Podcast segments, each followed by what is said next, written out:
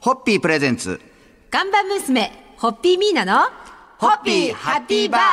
皆さんこんばんは、ホッピーミーナです。こんばんは、落語家の立川しららです、はい。えーラジオをお聞きの方にはいつもと違う雰囲気がこの伝わってるかと思いますがざわざわした感じですね。で今あの私と皆さんははい。赤坂におります、ようこそ赤坂へ。お。邪魔させていただいております。お待ちしておりましえた。ー実は赤坂商店街協議会が主催するはい。赤坂秋祭り2022がはい。まさに開催中で、まさに開催中。そのテーブルの一つをお借りしはて収録させていただいております、はい。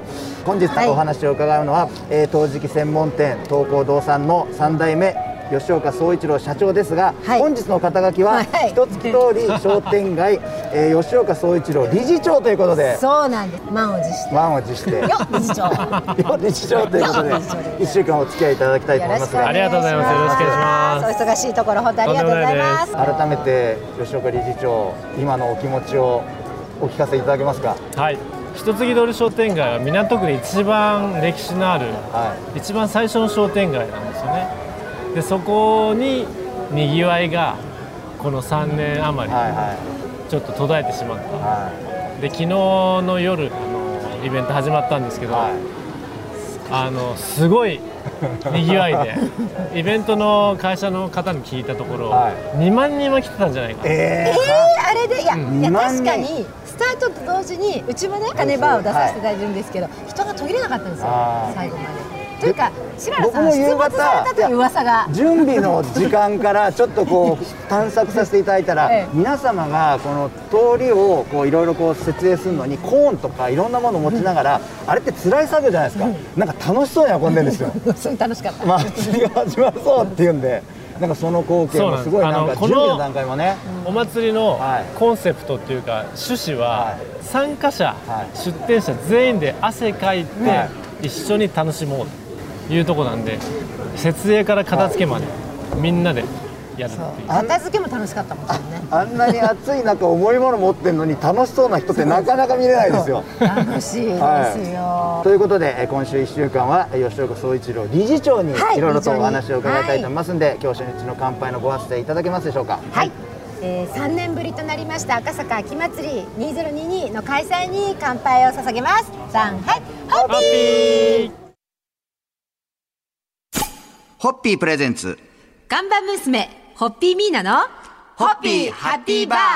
皆さんこんばんはホッピーミーナです。こんばんは落語家の立川しららです、えー今夜も赤坂商店街協議会主催の赤坂秋祭り2022のまさに会場の真ん真ん中にお邪魔しておりまして収録をさせていただいております、はい。えーお話を伺いますのが、えー昨日に引き続き赤坂秋祭りの、えー中心的存在えー、一月通り商店街、えー吉岡総一郎理事長です。今夜もよろしくお願いいたします。よろしくお願いします。よろしくお願いします、えーちなみに今回の秋祭りはいつ頃から準備は始まったんですか？えーっとですね、はい。7月の中そうだよね。旬ぐらい赤値市に終わってからだよね。やるのかやらないのかって話が急に降って湧いてですね。はいはいは僕にあの ジャッジを求められ。確か赤値競争のミーティングの時にこんな話があるんだよって漏らして、は秋祭りって名称がいいんじゃねみたいな話をした気がする。い そっから。だから2ヶ月足らずですでこんなに盛大な。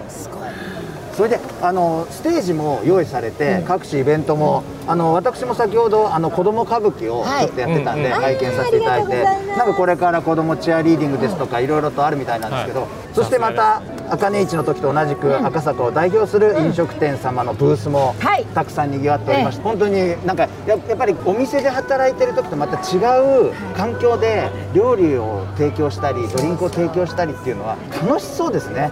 そこもいいですね。しかも、はい。実店舗の方の営業を抑えてまで、はこっちにい嬉しいです準備してくださっていうのは本当に嬉しいしありがたいです。皆様の顔がなんかもう生き生きと盛り上がってるそうなんですよ。感じがやっぱ分かります。そういうともあってなんですね。そう楽しいわけですよ、はい。みんなもうみんなお友達なので、はい。よよよっていう感じがホッピーちゃんもホッピーやガラナのほか、えーはい TBS 局内で採れた赤坂産の蜂蜜を使ったカクテルはい、なんかも人気となっております、そうです。えっ、と TBS はちみつとホッピーと、はい。それからバジルですね。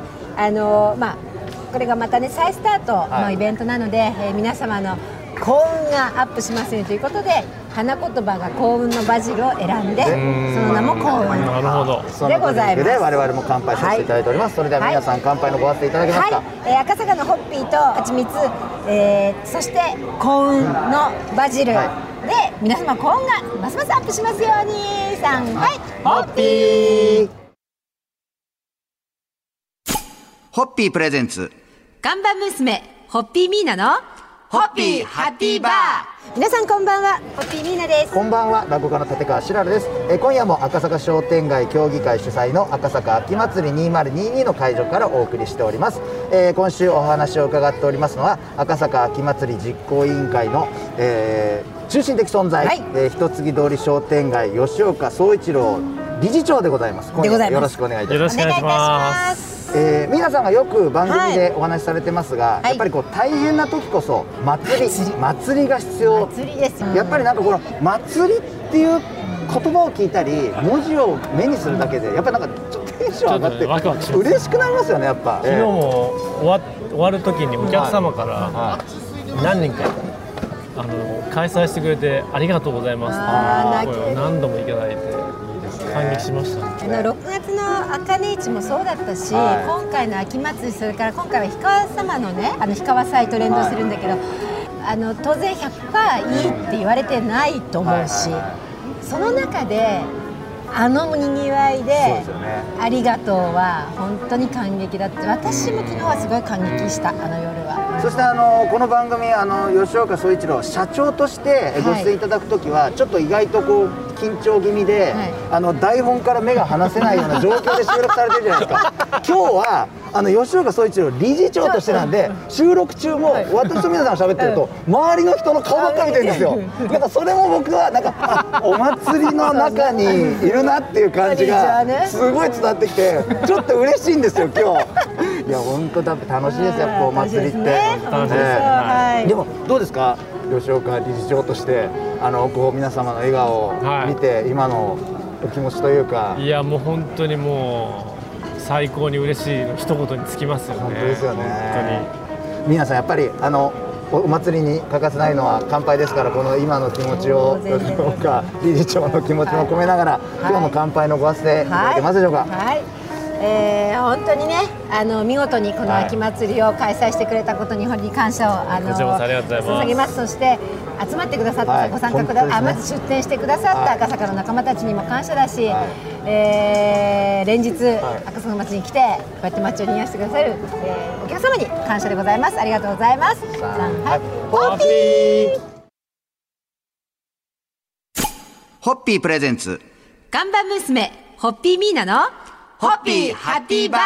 皆さんこんばんは。ホッピーミーナです。こんばんは。落語家の立川しらるです。え今夜も赤坂商店街協議会主催の赤坂秋祭り2022の会場から、えー、一継通り商店街、えー吉岡総一郎理事長としてご出演いただいております。今夜もよろしくお願いいたします。今日はあの吉岡総一郎社長としてはいちょっとお話をお聞きしたいなと思いますんで、はいえー1936年に創業された東光堂さん、えー国内外にたくさんのお客様がいらっしゃっております、えー老舗のお店でありながらお店のホームページを拝見するとなんと VR ショップツアーがありオンラインでお見の中を自由に見学できるという。ことれ VR でやろうと思ったのはごそうですね。やっぱりちょうどどコロナになるタイミングで、はやっぱりオンラインショップのお客様は結構多かったんですけど、ま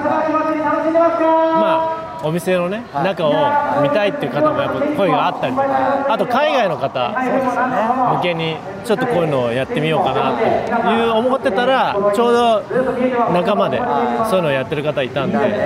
ぜひこの VR を活用しようというお話を聞いてるところでもうあのチアリーディングが始まって、ええ皆様のお耳も届いてると思いますがお祭りなのでちょっとこんなことを後ろに流れながらの収録になりますが、えーこの VR ショップツアーというので、えー大皿ですとか中皿ですとかこの食器をクリックするとそのより詳しい解説文が出てきてお店の方の説明を聞いてるような感覚ではい。楽しめるということで、本当は一個一個の商品で書いてみたいんですけど説明とか。はちょっと大変なんで、はい。カテゴリー別に、はい。